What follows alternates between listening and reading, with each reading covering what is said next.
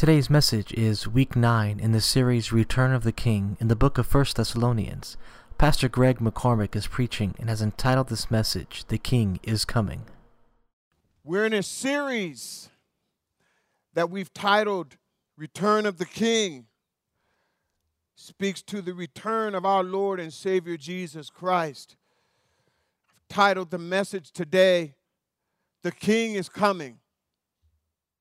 The King is coming. We're going to pick up in 1 Thessalonians chapter 4, beginning at verse 13. I'm going to read through to the end of the chapter, and Paul writes, he says, But we do not want you to be uninformed, brothers, about those who are asleep, that you may not grieve as others do who have no hope. For since we believe that Jesus died and rose again, even so through Jesus, God will bring with him those who have fallen asleep. For this we declare to you by a word from the Lord that we who are alive, who are left until the coming of the Lord, will not precede those who have fallen asleep. For the Lord himself will descend from heaven with a cry and command, with the voice of an archangel, with the sound of the trumpet of God. And the dead in Christ will rise first. Then we who are alive who are left will be caught up together with them in the clouds to meet the Lord in the air. So we will always be with the Lord and therefore encourage one another with these words. Jesus said it this way in Matthew chapter 24. He said, But concerning the day and the hour, no one knows, not even the angels of heaven, nor the Son, but the Father only. And therefore, stay awake for you do not know on what day your Lord is coming. But know this if the master of the house had known in what part of the night the thief was coming, he would have stayed awake, would not let his house be broken into. And therefore, you also must be ready, for the Son of Man is coming at an hour you do not expect. At this point, Pastor Greg uses a video illustration Please check the podcast description for a link to this video. Thank you. Sobering, isn't it?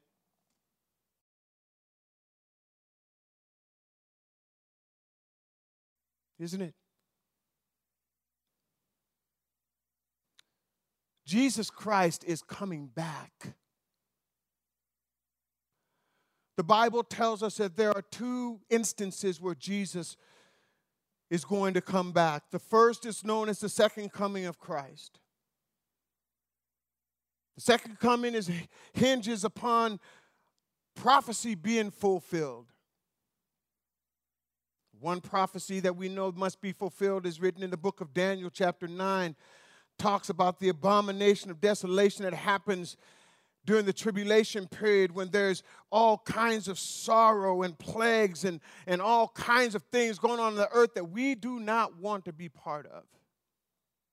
That's when Jesus, when, when, when Jesus comes back the second time, he's coming back with the church.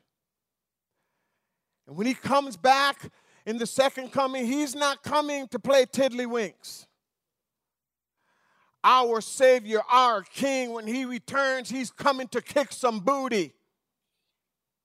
I can say booty, can I? I just did, I'm the pastor. He's coming back with us, and He's coming to establish His reign on this earth to rid the earth of sin and sickness and disease and death forever. We will reign with him on the second return for a thousand years in the face of our enemy as he's locked away, watching us enjoy what it means to experience the new heaven and the new earth. We get to experience that in the second coming just prior to us ruling for an eternity with our King. But that's not what Paul is talking about in this passage of Scripture. Paul is talking about the rapture of the church. Paul is talking about Jesus Christ coming back for us, the church. And Paul tells us in 1 Corinthians chapter 15, he says, Listen, this thing is going to happen in the moment, in a moment, in the twinkling of an eye. Before you can bat your eye, it's going to happen. It's not dependent on anything, it could happen any moment. The Bible says, when that happens, that the dead in Christ are going to rise first. Those who've, who've gotten their past, earned their way through death in Christ, whose spirits have been united with the Father, are going to come back suspended in the clouds. And then the Bible says, Jesus, the voice of Jesus himself, is going to sound like the voice of an archangel and the dead in Christ, their, their bodies that have been scattered out. I don't know. I don't know how that happens. Molecules all over the place. I don't know how it's going to happen. How those bodies are going to come back together. I have no idea. But it is going to happen.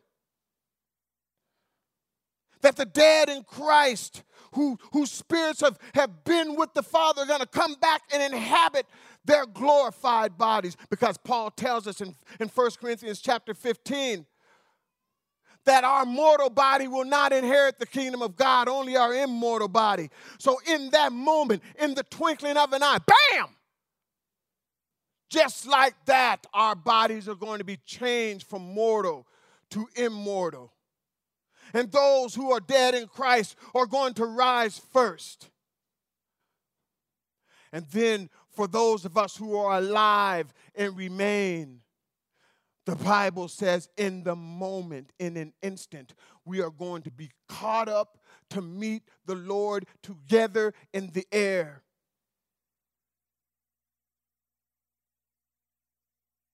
It is going to happen. Turn to your neighbor, touch your neighbor, and say, It is going to happen. No, really, look at your neighbor, the person next to you, and tell them it is going to happen.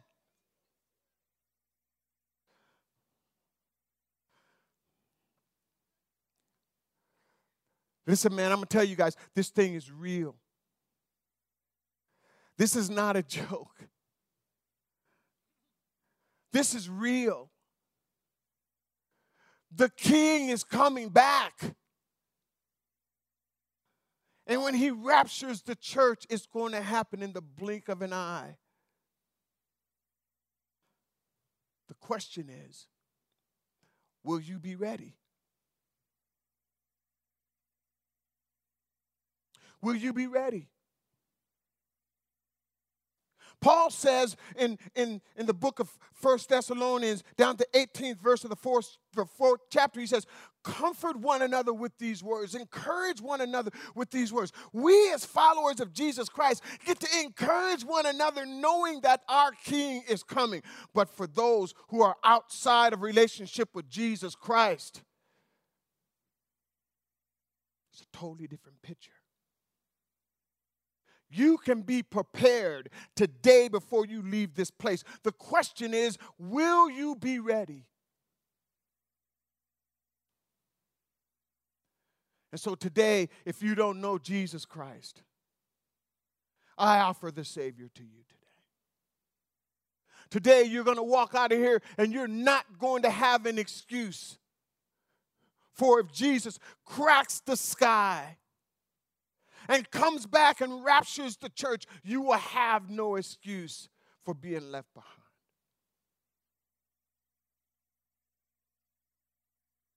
It is going to happen.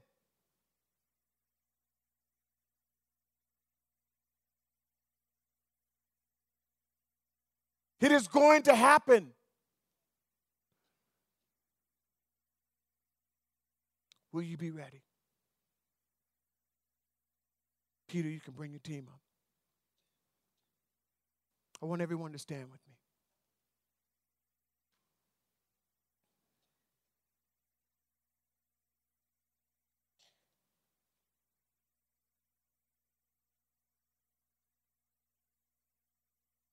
In just a few minutes, we're going to exit out of here and we're going to take communion together as a family.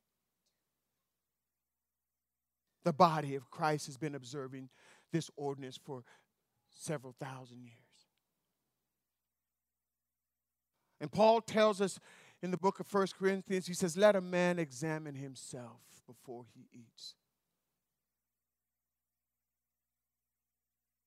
When Paul talks about examining, he said, See if there's anything in your heart as a follower of Jesus that may keep you from the sweet spot of relationship with him. Examine that. And in this moment, offer that up to Jesus. If there's someone who you need to ask and beg forgiveness, make it a covenant in your heart. If that person is not standing next to you, make a covenant in your heart to get with that person so that you're clean and that you're pure before the Lord. That's what Paul is talking about. But you could be here today. You can play, Peter, it's okay. You might be here today not knowing Jesus Christ. Don't even know how to enter into relationship with Him. It's, it's simple. The first thing you have to do is acknowledge that we are all sinners. Paul says, For all have sinned and come short of the glory of God. And then we have to acknowledge that Jesus Christ can forgive us of our sins. Because if we die in our sins or get left behind, the wages of sin, the penalty for sin is death. But the free gift of God is eternal life through Jesus Christ our Lord. And if you want to know Jesus Christ today, it's really simple. Paul instructs us that all we have to do is confess with our mouth that Jesus is Lord and believe in our heart that God has raised him from the dead and we will be saved. takes both. It's not enough just to believe. It's not enough just to confess. It takes both. Then the Bible says, Whoever calls on the name of the Lord shall be saved. It's a free gift. For God so loved the world that he sent Jesus Christ into the world to be the atoning sacrifice to reconcile us back in relationship. So all we have to do is embrace the good news of Jesus Christ, and we will be saved.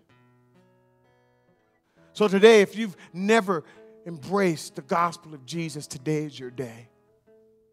If you've never embraced the saving grace of Jesus Christ, I want you to bow your head and close your eyes and repeat this with me. Dear Lord Jesus, I recognize that I am a sinner and I need you. I ask you to come into my heart Forgive me of my sins. Cleanse me from all unrighteousness. I give you my heart. I give you my soul. I pledge to live for you alone and make you Lord and King of my life. In Jesus' name. Now, if you prayed that prayer for the first time, we want to be the first to welcome you to the family of God, don't we, family?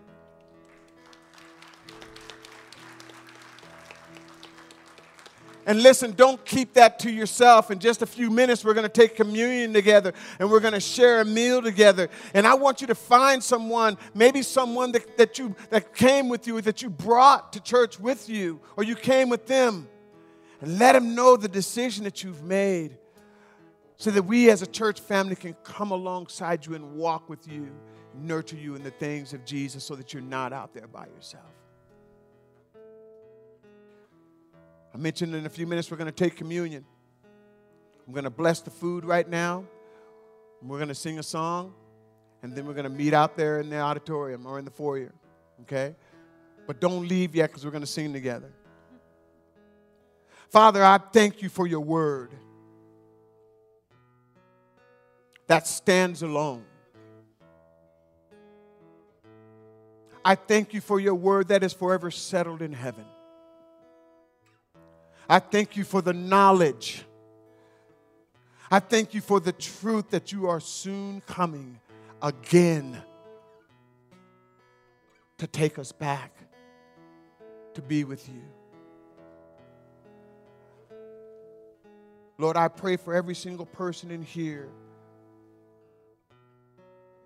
Those that know you and those who still stand on the outside of relationship with you, Lord, I pray that you'll bring them to yourself. And for those who know you, you'll draw us closer so that we can be ready when you come back.